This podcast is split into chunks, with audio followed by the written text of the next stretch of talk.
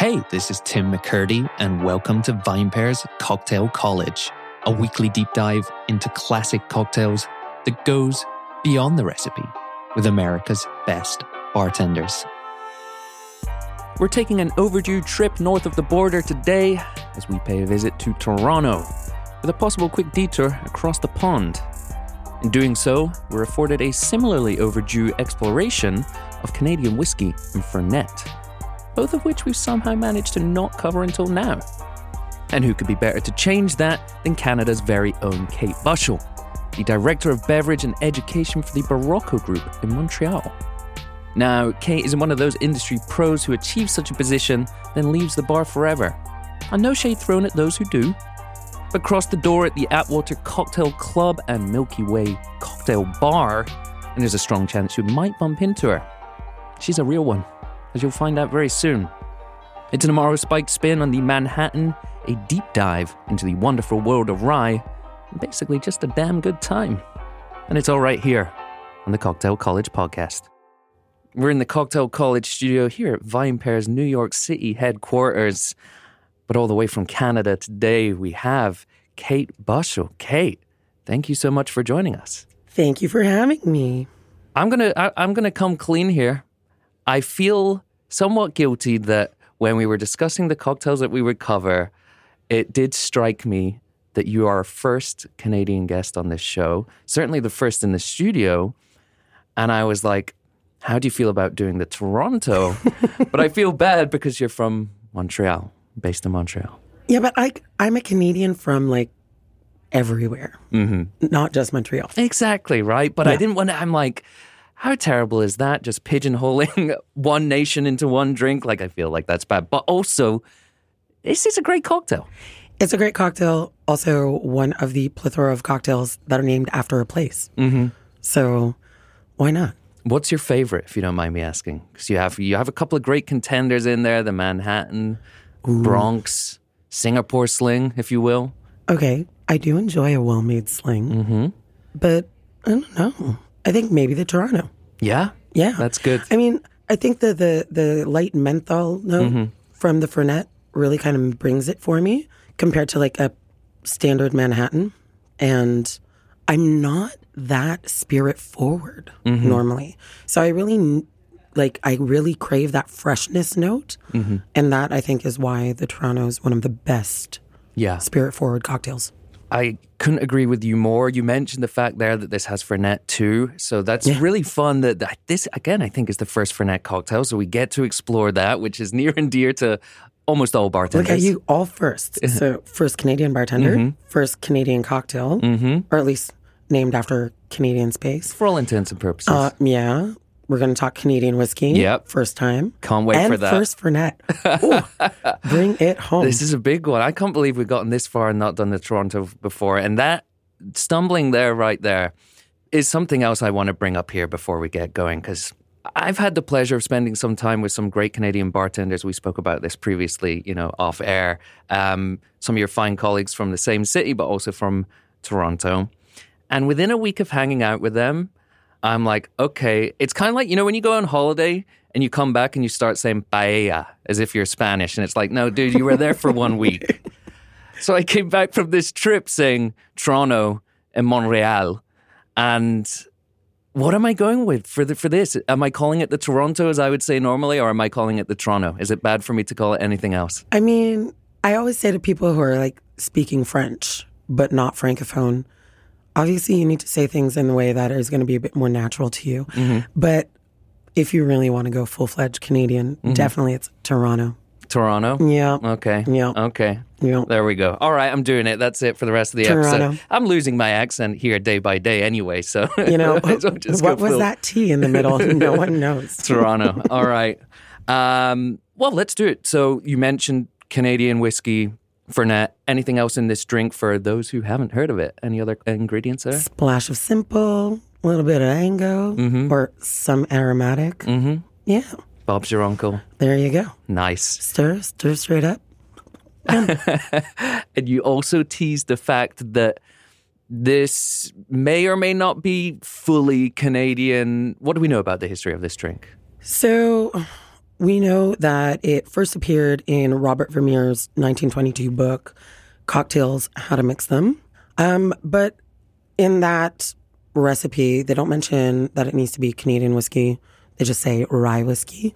But in 1922, we can definitely assume that it would have been a Canadian whiskey uh, just because of the predominance of Canadian whiskey, especially in the United States, um, up until 2012. Right. Um, so, for those who don't know, Canadian whiskey eh, has an extremely long-standing tradition in the United States, and was the most consumed whiskey in the United States until 2012. And then American whiskey took over. And yeah, like big Wow. eyes, right? You're like, what? I'm shocked. Like, how do we know so little about Canadian whiskey when it was, in fact, most consumed here? Mm-hmm. So, um, and obviously, I say here because We're here I'm today. in I'm in New York. um, but yeah, so that's kind of like how it started, and then, and it was originally called the Fernet cocktail, and then the only thing that we know is that in later books, Dave uh, David Embury's The Fine Art of Mixing Drinks. Uh, then it was named the Toronto, and it kind of just stuck, right? And I think it's because obviously Fernet was an ingredient, and we don't necessarily want to call a cocktail by its predominant ingredient. So, um, yeah, so that's how the name kind of stuck. Now, that's pretty much all we know about the history itself, but it definitely has become an, an emblem cocktail for Canada. That and the Hotel Georgia, which uh, stems from Vancouver. And, you know, those are really the two main Canadian cocktails that, oh, false.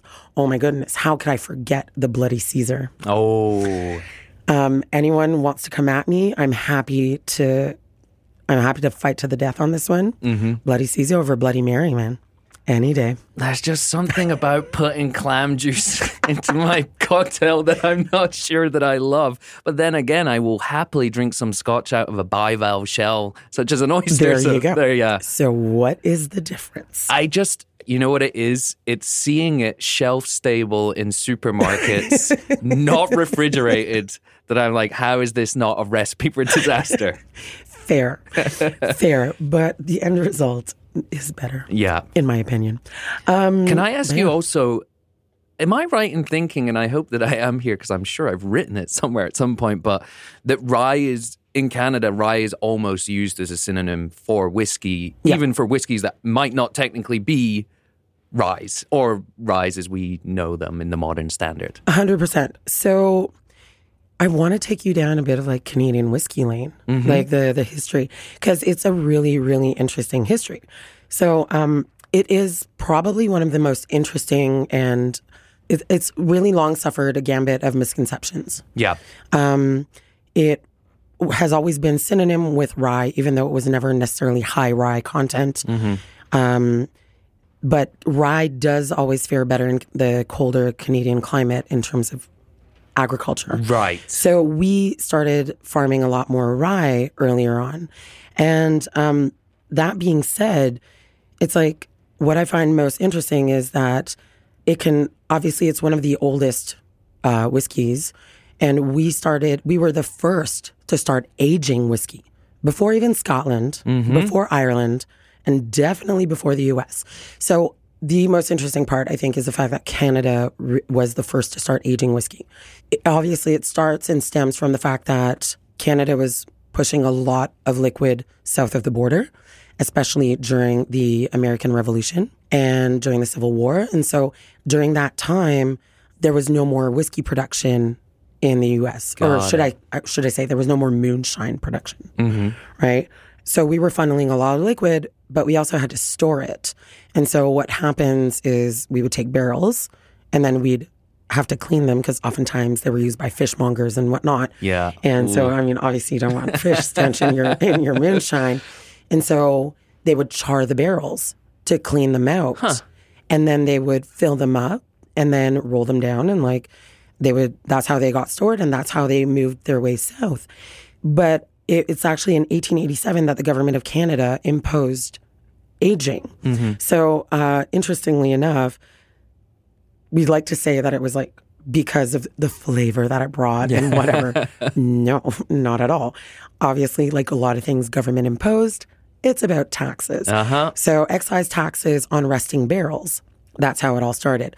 So, whiskey producers started funneling money towards the government, which to this day we can thank Hiram Walker, Gooderham and Worts, Corby, Seagram's. We can thank all of the major Canadian whiskey producers for essentially building Canada's railway infrastructure. Wow. A lot of our buildings, a lot yeah, it's it's really impressive. Fascinating. I can't remember the, the exact year, but at one point, Gooderham and Worts in downtown Toronto was the largest distillery in the like in the world. Huh. That's cr- that's incredible. Yeah. It was like humongous. Um, obviously, it's no longer the case. But um, so 1887, and then that was a one year age requirement. And then in 1890, uh, moved up to two years. And uh, 19 years later is when Scotland and Ireland followed suit. So we're looking at a pretty significant difference in terms of that that uh, tradition. And in the United States, it's only 19, uh, 1964. And so we're talking about here like federal or, or regulations, set in stone regulations on the aging is a requirement and perhaps also with a time period attached to that. Yeah, exactly. So that was like one of the very interesting parts about Canadian whiskey, I think, in my opinion. Um, and then obviously, the popularity of Canadian whiskey has been so intensely attached to history in the United States, right? So we're talking about the Civil War, yes. Um, that's when we had like a really interesting boom in Canadian whiskey production.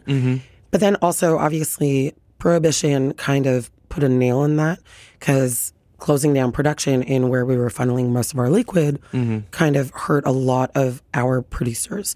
So, um, oh yeah, it was like right before prohibition that Gooderham was like the largest. But then obviously a lot of producers had to like downsize.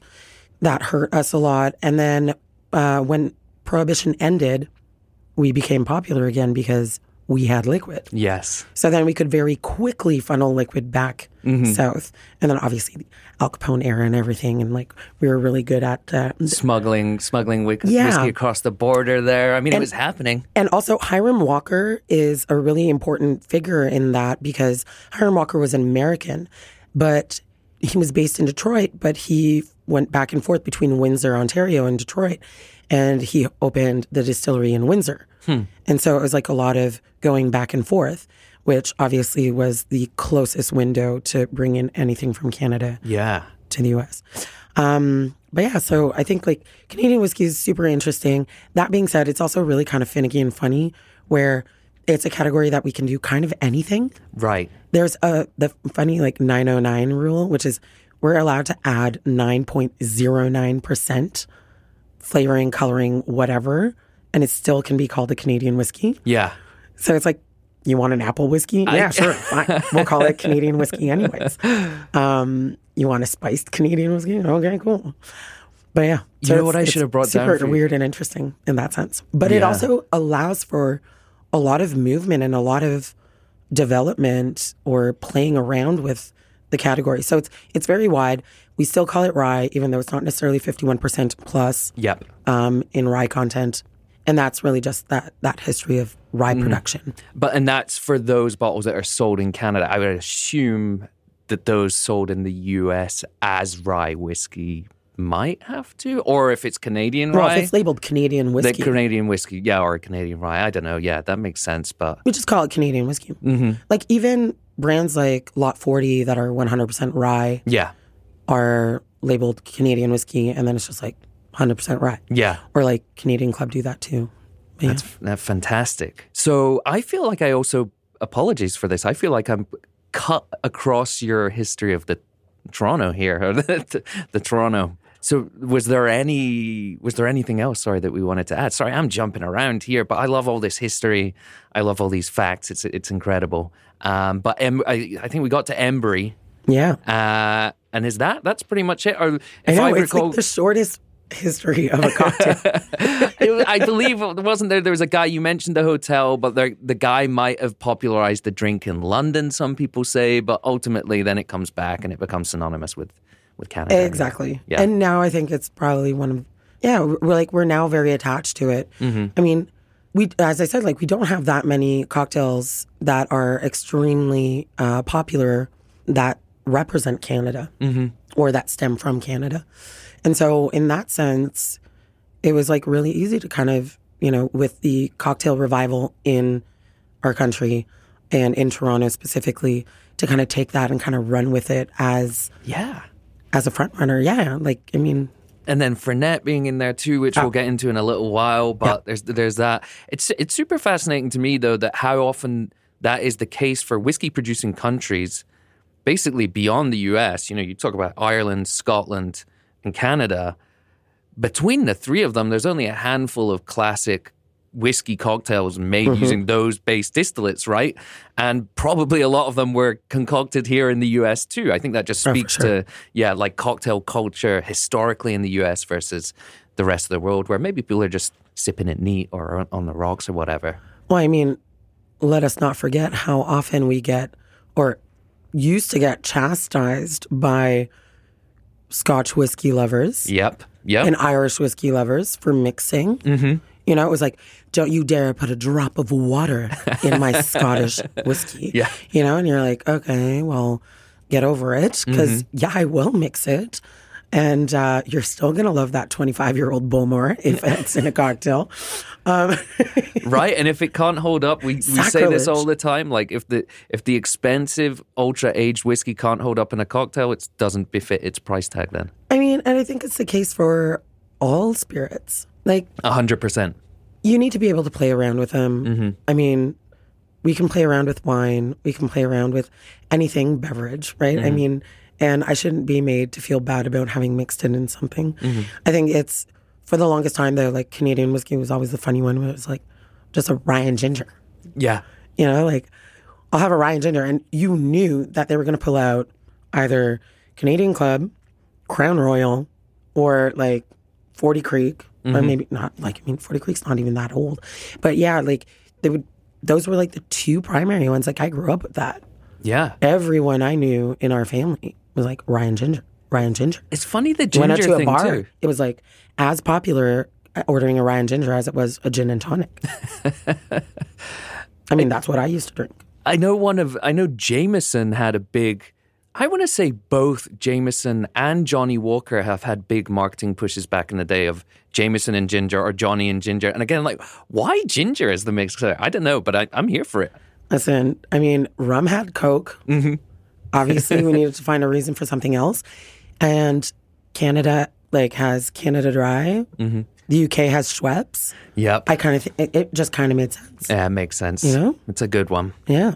All right, so we've covered the we've covered the components there. We've done a bit of a Canadian whiskey deep dive. I want us to return in terms of more specific mash bills and brands in a minute, but let's go with Fernet. Let's move on to Fernet because, um, well, a it's just so iconic, but b like I think a lot of people just associate Fernet with Fernet Branca when actually this is a whole category of drinks. So, what do you want to tell us about that?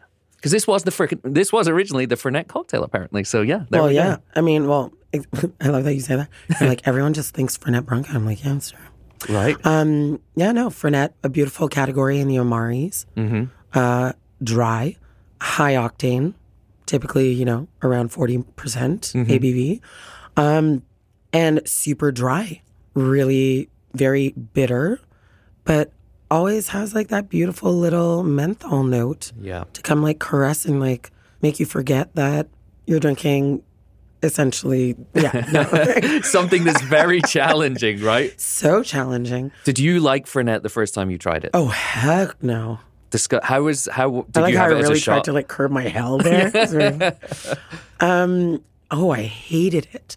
I mean, bitterness is such an acquired taste. yeah. Like for those who don't know, there is such a thing as a super taster, right? And I think that is also another really amazingly interesting, um, like biochemical Yeah, things that wild. happens with humans. You know, I mean, think about us thousands of years ago, roaming around, and like some people went and were were going to pick berries and gather fruits and veggies and whatever, and and they had to taste things and bitterness is nature's way of often reminding you that something is dangerous. Mm-hmm. And so here we are imbibing things that in great quantities, or sometimes not even that great, can actually hurt us. Yeah. Our body's It's like- physically telling us not to drink it because it might be poison. You know, like quinine. Yes. Excellent. you know, you're pregnant, don't drink quinine. like, I didn't know that. Oh yeah, yeah. It can it can bring on a, an abortion Oh, well, I mean, that's that's good health advice there. or, or sorry, a miscarriage. I should I should rephrase that. yes. But how was the first way that you tried Fernet just as a shot? Was that already making its way around the the, the bar scene in the city that you were working at the time? Do you remember it? So funny. I don't think I remember the first time I had Fernet. Mm-hmm. I mean, oddly enough, I can definitely remember the first time I had Campari. Yeah, I, I think, Similar one though. like I, I remember doing a test one year, like about the, the super taster. So are you a super taster, Kate? I am. wow. And so super taster really just means that you're able to detect that very well, which clearly means that somewhere very far down the line, my family was more so gatherers than, you know, than hunters. cool. So uh, that's my genetics. Great. Uh, it's a fun thing to find out. So yeah, the first time I had Campari, I was like, oh my goodness.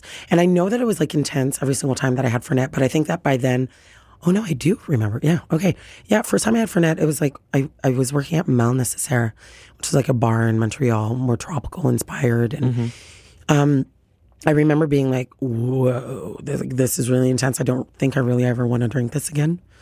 But it wasn't like when I tasted Malort. Like that one was just like, I know I never want to drink this again. and still to this day, like I cannot. But Fernet was like, it came around because I was introduced to Fernet, yes, on its own, but also kind of integrated in cocktails. And like a splash of Fernet, what it can do, like when, like I said earlier, it just brings a note of freshness. And you can sometimes use Fernet as a replacement for bitters because there is not a lot of sugar in it compared to all the other Amari. So it's like you're able to get like a punch of flavor, a little bit of freshness, um, and it not be your traditional bitters. Have you had Fernet con Coca? Oh, I love Fernet con Coca. 75 Argentina's Yeah. man, like global cocktail.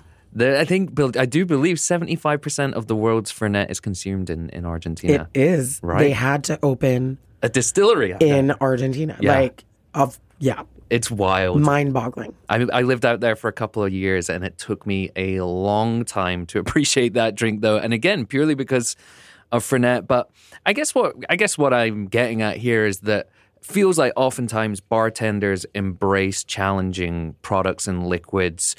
Sometimes maybe part of it is a flex, but I think the other part of it too is like if you spend your whole working life tasting things, then the stuff that's kind of approachable and, and, and one dimensional soon becomes very boring.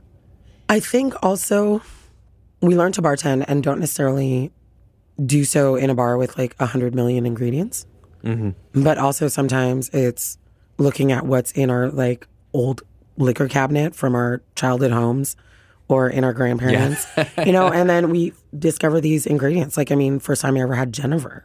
And I was like, my grand, like my grandparents had Jenever. And I was like, uh, this is weird. Okay It really is weird. and then not understanding it. But so I think like that part of that is kind of seeing what you can do with them. And I do mean obviously like at home bartenders. When we're like in professional bartenders, we do with what we have in our bars, but not all bars have a ton of things. But um also I think sometimes it's about like reviving old things that we read about and we're like, oh that's really cool. Like the revival of sherry. You know, I mean, how many grew up thinking that sherry was only cream sherry Harvey's and something to be put in desserts and cooking. Mm-hmm. And today, I mean, I could spend the rest of my life drinking sherry. It's yeah, it's a really great example, and I think another part of this, you know, cocktail renaissance that's happened over the past twenty years, maybe a little bit more, I think has been this desire to look look into history, right, and Yeah. revive these old recipes or start reviving old products or categories or whatever, or re-embracing things like that. Like that's what it's all been about. Yeah, reading old cocktail books. Yeah. Learning about like what people were working with back in the day. Understanding, you know, like how many people went down the rabbit hole of the dis- the difference between Cocchi americano, Lillet, quina, quina, like quina Lillet and Lillet when thinking about how to make a vesper. You know, like I mean things like that. We we we dive down because we know that we only have access to certain products in certain regions. And then we find out about them from global larger markets and we're kind of jealous about it. So we mm-hmm. try and find a way to like work in different ingredients that we have in our space. And I'm gathering that some like I won't lie. Part of me thinks that the person who first created the Toronto was like, I just don't have any vermouth. Honestly, yeah, that sounds So feasible. um, let's try and find something else that we can add in there and like kind of maybe not improve, but Mm-hmm. make something that is drinkable. And then you you taste it and you're like, ooh, yeah, I like this. Okay, cool. this is the thing. We're making it a thing. Nice, nice. Um, for Fernet specifically, would Fernet Branca be your go-to, or are there any other brands that you enjoy or that you might consider for this cocktail specifically too? I do enjoy the Fred Jerbis one Okay. and the Del Professore. Mm-hmm. I do like that one. Or Antica, I guess. Mm. Yeah. I never. that's one of my. I never know which of their lines is like Del Pro or which of their lines is like the the distillery name. Yeah. I was like, Yeah, like which one is the producer? Yeah, it can be Yeah. difficult, right? anyways, whatever. That Especially one. for this category or like Amaro or like Yeah. uh, vermouths too as well, like like that. Yeah. Um, yeah, no, I, I do enjoy those, but I think Fernet Branca is just so classic. Mm-hmm. Um, and it also has a really good mouthfeel. yeah. And I think that some of the other Fernets out there that I've been lucky enough to try are sometimes really good and flavorful, but then the mouthfeel is a, is a little limp. Yeah. And I think that if you're doing a cocktail, if you're making a cocktail that has a pretty high ratio of it in it, then it really does change something because you're really affecting mouthfeel. Mm-hmm. But then if you're just using like a bar spoon of it or whatever, might not, you know. Yeah, won't have as much of an effect. Yeah. Uh, also, I'm sure, as with everything, there's a cost and availability Oh. thing to think of, and I would imagine that Fernet Branca in, in, in Canada is probably the the easy and I perhaps not I was- easy to I get was hold say, of. Nothing is, as my understanding over there. Nothing's easy for us, but also let's not forget that Italians love to stop working twice a year for extended periods of time. Mm-hmm. Good for them. Super happy for them. Work life balance, But nice. uh, then those are periods of time that we normally start lacking in all their products. And we're like, crap, like running around everywhere trying to be like, I need some Cynar. Mm-hmm. Oh no, I need my Fernet. And then it's like, when is it coming back? I don't know. August? I've seen Canadian bartenders on Instagram like pushing carts out from Christina Veira is one I think I see a lot, Oh. and she's wonderful. Um, she was one of the Canadian friends Yeah. on that trip that I went on. Yeah, and I've Love seen on her. her Instagram. One of my best friends. She's amazing. So I see her pushing carts around. What is she just like buying it from the liquor store, or is it more Oh, like she does. Are they Yeah, yeah, yeah. government liquor stores at these things? What what is this phenomenon here in Canada? So yeah, each province works a little differently. Um, Let's go west to east. So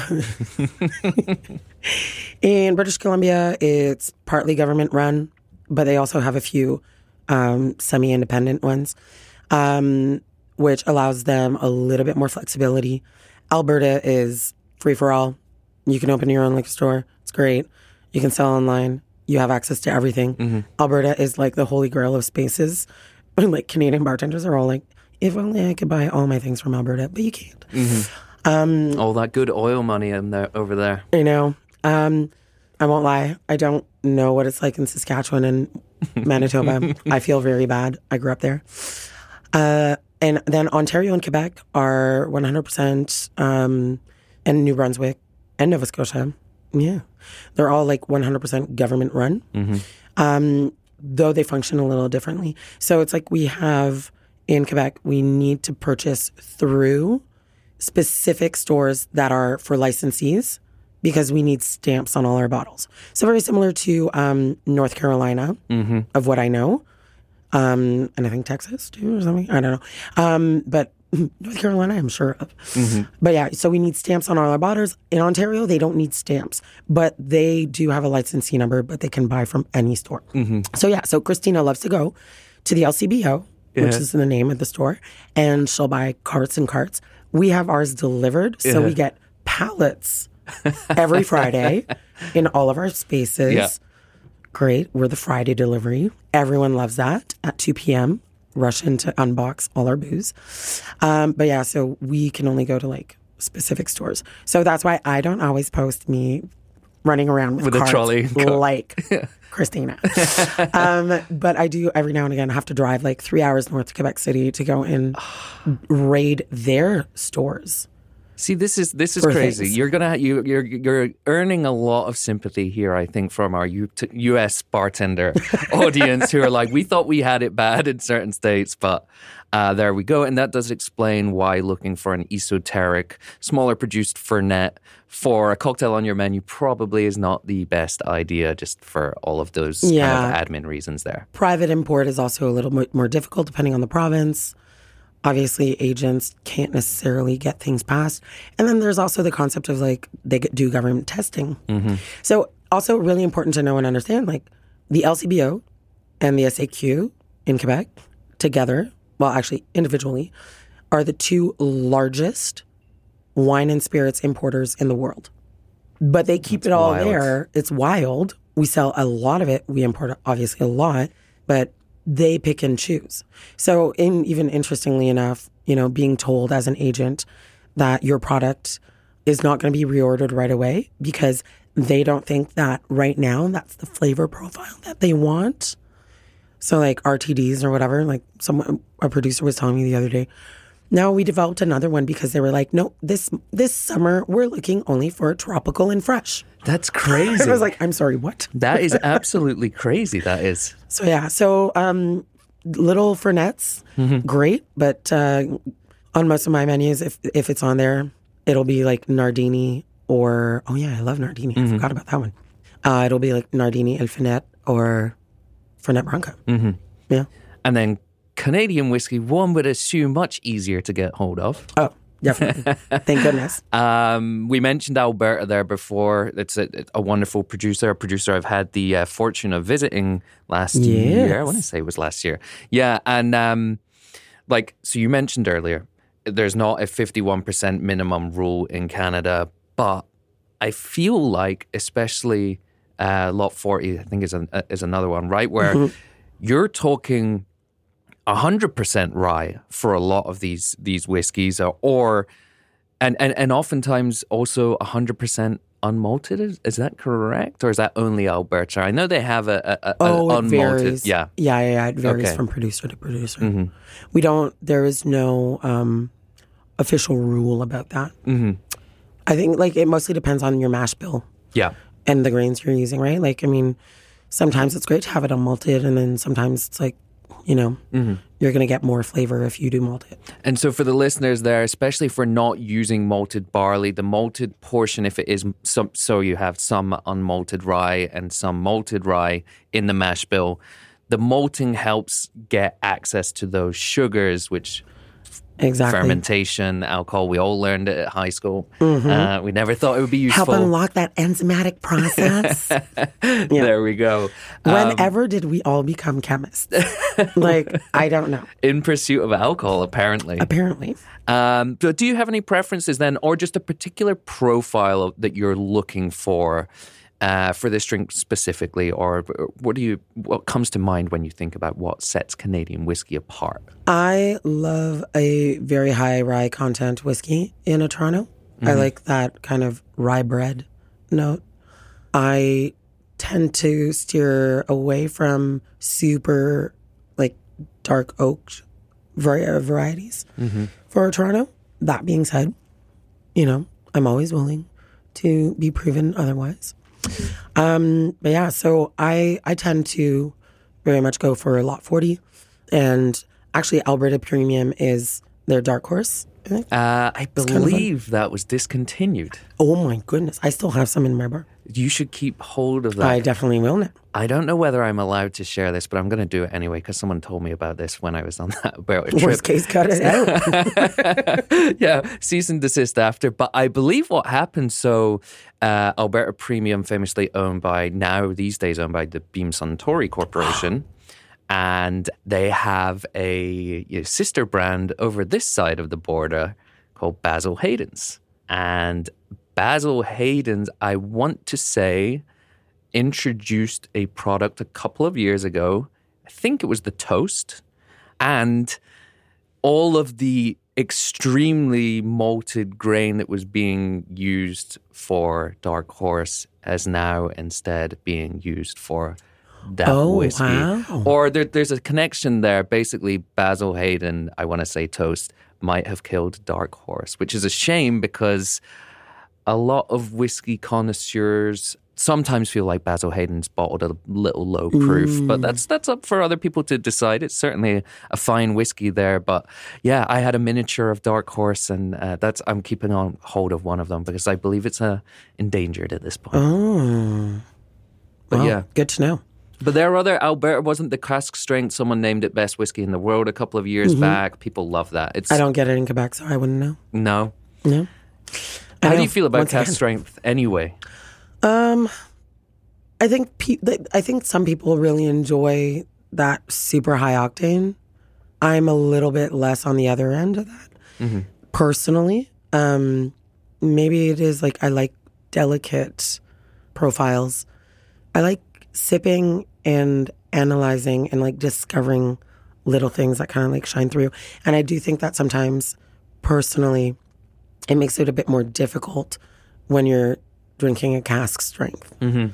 Um, that being said, I've been proven th- um, countless times that there are certain formats in which it really brings out like something so much more fun. Yeah. Um, and you can always dilute, I guess. I mean, you can always dilute after. Yeah. Exactly. so like sometimes I do that. You know, I don't know. so those I other mean, whiskeys, no one's allowed to judge me on how I drink my spirits. Um, because you're a super taster, so you know they cannot challenge that. Uh, but yeah, no, I mean, I there's plenty that I love. Another that I really, really enjoy for Toronto um, is the Pike Creek Jamaican rum cask. Ooh, Yeah, nice. hmm you get it like a little bit more of that uh, caramel, like toasted vibe. Mm-hmm. I It's bet really that cool. goes great with the Angostura. Exactly. the- what are we It thinking in plays terms? so much. It, plays so well. Mm-hmm. Every every layer of it, what are you thinking in terms of ideal? and then swap out Demerara, like simple for Demerara. We're going to get onto that in just a second. but it's a good call. This is my final question, though, on Canadian rye. ABV wise, what are we looking at as the sweet spot? So, obviously, cask strength is too far. I know a lot of whiskies that are on the market are like 40, 43, but does that hold up in this like stirred, spirit forward drink? Yes, It does. yes. Perfect. Yeah, because just like a Manhattan, you can play around with the amount of Fernet and the amount of Angostura, right? So if you like things that are a little bit less spiced, Mm-hmm. then dial back. If you want a punch in the face, dial up. You know? Dial I mean, everything up. yeah. So yeah, I think it's like a, it's a very fun cocktail to you know make your own. And so Angostura is Angostura. I think we all know how beloved that is, and we've covered it many times before. It's Oh, amazing. sure. That's the, uh, you know, but that's the go-to bitters for this. And then you mentioned there's also going to be a little sweetening agent in Mm-hmm. here too. So tell us about your preference, because classically might have just been simple, but Yeah. you, you you have a different preference here. No, I'm just saying, like, depending on the the rye that you're Oh, using, okay. or if you're swapping out Angostura or whatever, if you're using um, a barrel aged, like a, a, specialty barrel um, barrel aged whiskey, then you might want to, you know, swap out and use some Demerara or Mm-hmm. use some coconut sugar, or you know, I mean, like, it's so easy to pick and choose a variety of different sugars. There's a Canadian whiskey called Bearface that um, has some agave influence on it. Oh, Um, I think it's like Bearface 101 or something. I don't remember. Um, but yeah, that one could be really fun to swap out and use agave syrup. Oh, nice. Yeah. You so you're I mean? basing it on the other components of the Yeah. drink there. Yeah. And which decision I mean, you I've never tried. I've never tried what I just said, but if someone wants to try it and message me, let me know how it is, or I'll try it next week at work. It sounds like it works. It sounds like it works, It right? might, yeah, exactly. Well, I am going to ask you to commit to a recipe here, though. Um, and I'm going to ask you to walk us through as if you were making this uh, here for us at the VinePair Bar or here in the studio. Um, how do you feel about that? okay, I'm gonna commit to this. Don't you ever swap out like your martini go to or your Manhattan go to? In terms of like, What your preference is on a specific day? or it could be the Toronto that if someone came into your bar and was like, I've heard about this cocktail, I've never had it before. What's the textbook version of this? I don't know. no, um, I was just going to say, I feel like the one that, because I was just browsing through recipes myself here, I feel like the one that I came across a lot, but it seemed weird, was two ounces Canadian rye, a quarter ounce each of Fernet and Simple, and then two dashes bitters. But that feels like low on the Fernet. yeah, it's the one that Fernet and it's high on sugar. Yeah. I'm going to give two scenarios.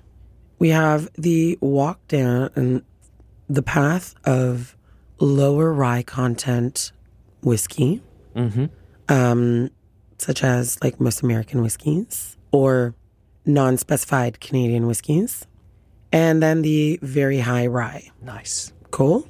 Perfect. Let's do it that way. You know, like that if you're like, I have a great bottle of High West double rendezvous, you know, like you'll know. Um, so I I always incorporate very like a classic Manhattan, um, but dial back a little bit the modifier, right? So two ounces of our base spirit in a mixing glass. Mm-hmm. So two ounces of whiskey. I normally start off with a half ounce of Fernet. I like to go Nice. higher, Punchy. you know? Mm-hmm. And then Angostura, I'm a little bit more reserved with. Mm-hmm. I go like two dashes. Fernet does all the talk. Angostura is just there to kind of like come and caress and add a few more warm winter spices, Nice. right? And um, I'm always shy on sugar when it comes to uh, stirred cocktail of that nature. So I'm more of a like quarter ounce. Um, and then if your spirit is a bit more pronounced um, and a bit more sweet, so like higher corn mash bill or a, maybe a little bit thicker because of some added sugars in that 9.09%, Okay. then I can just scale back that quarter ounce of sugar to a bar spoon. Perfect. So all of those ingredients into a mixing glass of your choice, bar spoon in hand, julep strainer or nice hawthorn. mm-hmm. Great. I like mine served on the rocks and not up. I know I might get lynched. Uh, but let's go with martini glass for most humans. Chilled. Give that a good stir, like a solid 20 seconds. Keep on refilling that ice. Ice is your best friend. Never forget that. Mm-hmm. Right? Fill your mixing glass, stir, add ice, stir, add ice, stir, add ice, and then serve. It's gonna be super nice, cold. That little menthol note is gonna like really pierce through, and it'll stay cooler longer. Mm-hmm. Yeah. So in a rocks glass, that. I like mine in a rocks glass on a large cube. Mm-hmm. That being said, it's because I think that that kind of drink I don't drink super fast, so it goes a little warm too fast for me in a martini Got it. glass in a cocktail glass. So in that sense, I like it on the rocks because then I get to sip and then it though it dilutes, it evolves. And then I don't feel bad about drinking water at the end anyways. it's fine. Slightly Toronto flavored water. I like it. Just you know, uh, just that at the end. Listen, Montreal water is best water. I just meant in terms of the cocktail, but I know, yes, I know. Because you know why? Because it's close to New York water, which uh, we know is the we know is the best, uh, or we believe to be. I don't know. We got some tap on the go here. Um, any on. garnish for that? Hold on. Let me taste this water. Not bad. Not bad from a super Not bad. taster. Montreal's still better. Actually, hilarious though, but Montreal has won awards for its tap water. Oh, I could chat about water, but that's that's that's fodder for a different day. Um, Are you a water song? no, but I've interviewed one and gone deep on that. Um, yes. we'll talk about that later. Uh, yeah. Garnish wise for that, anything? Uh, orange zest. Orange. Cool. Yeah. And that's so that's for the nondescript For more. Canadian whiskey or perhaps American rye. I know that a lot. Some people say lemon peel, but Mm-hmm. I'm an orange all the way on that one. Sounds like it works so much more with that combination. Yeah. And then for the full on rye spec, the high rye content. Oh yeah, the high rye content. It's the sugar that changes. Okay. So Uh, yeah. it's- sugar, I'll I'll probably do a bit more of like a quarter ounce. But you'll stick to the half ounce of Fernet. Yeah, I'll stick to the half ounce. And then like that, also when you have a guest in front of you, obviously like anything in the larger, greater martini family, always have the discussion. Yeah. You know, not everyone like in the same way that we ask six questions about the martini, we should be asking the questions about your Manhattan and your Toronto and you know any variation thereof. So some people will like, yeah, obviously, if people have gotten used to drinking a Toronto with a quarter ounce based on some older recipes, then you should know that. Mm-hmm. Yeah. But, you know, when you're discovering it for yourself, start off, as with everything, start off with lower amounts and add as you go based on your own preference. Love it. Okay, any final thoughts on the Toronto before so I can stop second guessing my pronunciation every time, but also so that we can head into our five recurring weekly questions. Amazing. Um, I'd like to say that I love all my Toronto friends. That uh, I apologize for talking about your cocktail before you. um, and one day we'll be able to talk about a Montreal cocktail at some point. But uh, Let's do it right now before we do, actually. Might not be a cocktail, but I hear there's a drink that's making the rounds, a shot oh, it's making the rounds in Montreal. or is it not only Montreal? I mean, it's no longer just Montreal. At least I don't think so. I hope not. Uh, one of the best matches ever is agave spirits with elderflower liqueur. So there's that. 50 50 Mm, I'd say like two thirds, a third. of the agave, two thirds. Yes. Uh, any of these chilled, or this is just room temperature? Oh my god! In Montreal, no, no, no, room temp. Come on, we're just like serve it out. I mean, obviously, if if you want to do everything like really well, you can always put some pebbled ice in your fine strainer and pour all your liquids through there into your shot glass. Super quick, efficient way of chilling shots. FYI. But yeah, no, just straight up. Yeah. Fantastic. No need to be chilled. But my favorite though is mezcal and Cocchi Rosa. Mm. Does that have a name? Like the, the, the- I know there's a lot No, of like there are no shot weird names them. No, But like, that's good. Unlike the Prairie Fire, which is another tequila shot up there over in Alberta. oh, Prairie, what is that? Tequila and Tabasco. Delicious. amazing. You'll suffer the next day. The, you know what? I mean, at our new bar, Bon Délire, we are definitely bringing back the pickle back. Nice. Yeah, we have some uh, good pickles at the bar so- I love it. and loads of whiskey. So it's great. Picklebacks. Nice. Yeah. All right. Before we go down a, a very, very deep rabbit hole on shots, which we could easily do here, Oh, so easily. um, let me kick it off with question number one here for you, Kate. Oh, What style or category of spirit typically enjoys the most real estate on your back bar? Um, interestingly enough, rum. Quebec is the largest consumer of rum in Canada. So we have a lot of different rums. Oddly enough, though, not because it's necessarily the most popular spirit right now. So the most popular spirit, as in mm, pretty much all of North America, is tequila and mezcal, Yep. right? So we have a lot of those.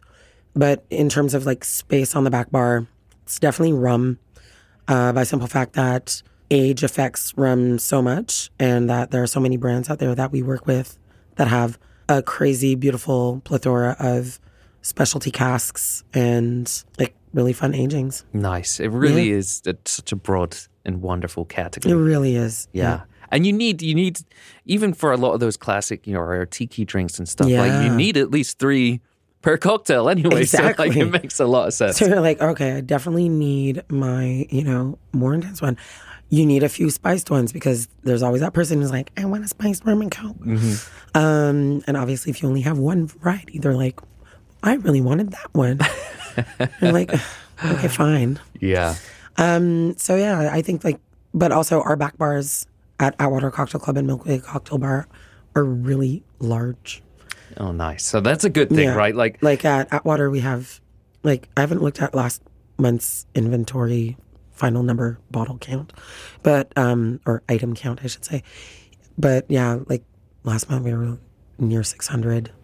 And then at Milky Way, we're a bit more around like the 500 mark. Um, and we have probably almost like just under 100 rums at Atwater. Jeez. I know. I need to get up there. I know, and it looks like nothing because you're looking at the back bar, and I'm like, sometimes I'm like, how are there that many bottles? and nothing is, well, no, false. I was going to say nothing has fallen yet. There's a few. A few casualties. Yeah. Fantastic. Rob. All right, question number two. Which ingredient or tool do you believe to be the most undervalued in a bartender's arsenal? I don't know about undervalued, but my Im- most important tool um, that I will never travel without, especially when doing guest shifts, is my jigger. I can use anyone's hawthorns. I can use anyone's mixing glass. I can get on board with most shakers, no problem. Your bar spoon. I'll even use that little red tip one. I don't like it's fine. It's not sexy, but my jigger. I use a leveled jigger. I love it. I've tested out absolutely every single one of my cocktails in it. I know exactly where the the line is, like the menace for every single varied pour, Mm-hmm. and I know that it as is actually that because I've weighed them. So I mean, my jigger is my tool. Like some people, it's their little measuring spoons. Mm-hmm. Uh, yeah, so mine is my jigger. Love it. Yeah. Question number three. What's the most important piece of advice you've received while working in this industry? One of the most important things that I've ever been told, and that I fumbled on a few times, but I think now I, I get it, is concerning like cocktail weeks and festivals and, you know, like Tales of the Cocktail. When you go for the first time, you want to do everything. And it and this this answer relates to a lot in our in our career path. You want to do everything, you want to see everyone, you want to go to every single event, you want to drink everything. And in no way, shape, or form is that possible. You will always miss out on something. There's always something that you will not get to see, do, a person you will not be able to see or talk to. And that's okay. And if you're going to survive this industry and our cocktail weeks and our BCBs and Tales and whatever, and if you're going to survive working in a bar where you meet so many humans and make s- such fast friends with so many people, get regulars, have people come to visit you from out of town, you have to learn to say no and you have to learn to be okay with the fact that you will not accomplish all of it. And that is just so important for your own stability and your own mental health. And it's okay. Mm-hmm. FOMO should be should not be a thing. I mean, you can have it a little, but I mean, don't go chasing it. Yeah. Yeah. No, that's that's really great advice, and especially like that FOMO. It really subsides the next day when your friend who did make it to the party uh, might be feeling a little rough, and you're feeling a lot better than them. Like there ain't no FOMO when it comes to hangovers or just the the, Yeah. the other effects of spending a long night out. I mean, don't get me wrong. Sometimes I'm like, oh man, I really, really wish I'd been able to make it out to that. And I mean, I love then hearing the stories. And okay, fine, I wasn't part of it. But you know what? I'm super happy that they happened. And it doesn't make me any less happy for all my friends who were involved. Mm-hmm. And there, there, these events come around every year, so don't around. worry. And you can write people. You can ask them the questions that you were, like you know, that were that, that were on your mind for so long. And so many of us are super happy to get emails and questions and messages. And master distillers and brand ambassadors love getting them. And Mm-hmm. it's part of their job to answer. Well, maybe not the master distillers, but you know, I mean, They have someone that helps. they have people that help them. And uh, and yeah, so I mean, don't be shy. Ask, and when in doubt, just go to bed. Fantastic advice. Um, all right, penultimate question for you here today. If you could only visit one last bar in your life, what would it be? so funny that you use the word penultimate. Um, so, because I think I, I put a lot of thought into this one. There's so many amazing bars in the world that I've been lucky enough to travel to. And I love my own bars. Don't get me wrong. I could spend every day in any of my bars. But if tomorrow someone said, you will never be able to visit a bar again, it would have to be in Puerto Rico. and La Factoria. Mm. And that's why I laugh about Penultimate because there is another amazing bar in San Juan that is La Penultima hmm uh, that I love a lot. Uh, but yeah, La Facto because first of all, like they're they're family to me. I love them so much, and they've been so amazing with all of us uh, at the Barroco Group and Atwater Cocktail Club and all of my bartenders and myself included. But also, it's a bar that is like five bars in one. So it's like if it were my last night, I have a wine bar. I have the bar where I just can like chat with everyone and stand up on bars. And I have a bar where there's like salsa going on and I can learn how to dance and there's a live like live band and I can get, you know, a cocktail and a pineapple, but I can also get a really amazing mojito and I can also drink a beer and not feel shamed. And then at the end there's like a club, a mini club. so, I mean, yeah, like I think it would it would definitely have to be that. And uh, yeah, it's like one of the bars where I feel very much at home always. Such an amazing space. Carlos, if you're listening, return Oh. my calls, Pappy. We've been trying to get you on the show. Oy, oy, oy, oy, oy, papi. no, it's a favorite of mine and do spend a decent amount of time down in Puerto Rico. So I'd like to always like to head over there. Yeah. Um, well, here we are. Final question of the day for you, Kate. If you knew that the next cocktail you drank was going to be your last, what would you order or make? I don't have an answer. I am absolutely unable to play favorites in life. There's a time, a space, a place for everything. And it would be a darn shame for something to ever be my last of last of last. I do, however, think that the last thing that I truly probably would enjoy sipping on is wine. Mm-hmm. Yeah. Yeah. With bubbles in it, perhaps? From France? Oh, Or could it be celebratory? Yes, please. yeah. If it were my last, I hope that it would be in a perfectly joyful context. Mm-hmm. And then definitely a shared bottle of sparkling. Nice. Probably. Surprising how often that, how popular that is as a route for this. But I get your point exactly. Like it's hard to pick one cocktail, Yeah. and I mean, sparkling wine is A just so daiquiri would be up there. Yeah, A Sbagliato or any form of like vermouth Mm-hmm. and sparkling wine, which is like all my staff know. I sit down at the bar, they're like, Do you want to get a, a, a get a spritz? And I'm like, Actually, yeah, I do. um, I could drink a French 75, cognac base, please. Yeah, like so many amazing ones. As you can tell, I do love effervescence. I think I'm a bubbly person.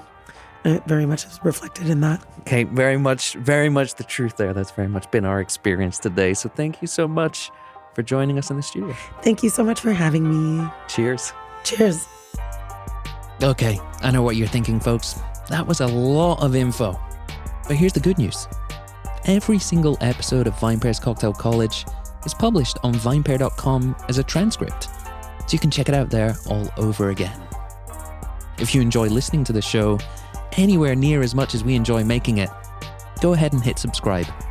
And please leave a rating or review wherever you get your podcasts, whether that's Apple, Spotify, or Stitcher. And please tell your friends. Now for the credits. Cocktail College is recorded in New York City and produced by myself and Darby Cicci, who also composed our awesome theme music. Just give that a listen, folks. I also want to give a huge shout out to everyone on the VinePair team, especially co founders Adam Teeter and Josh Malin, editor in chief Joanna Sciarrino, and art director Daniel Grinberg, who designed our killer logo. Finally, thank you, listener, for making it this far and for giving this whole thing a purpose. Until next time.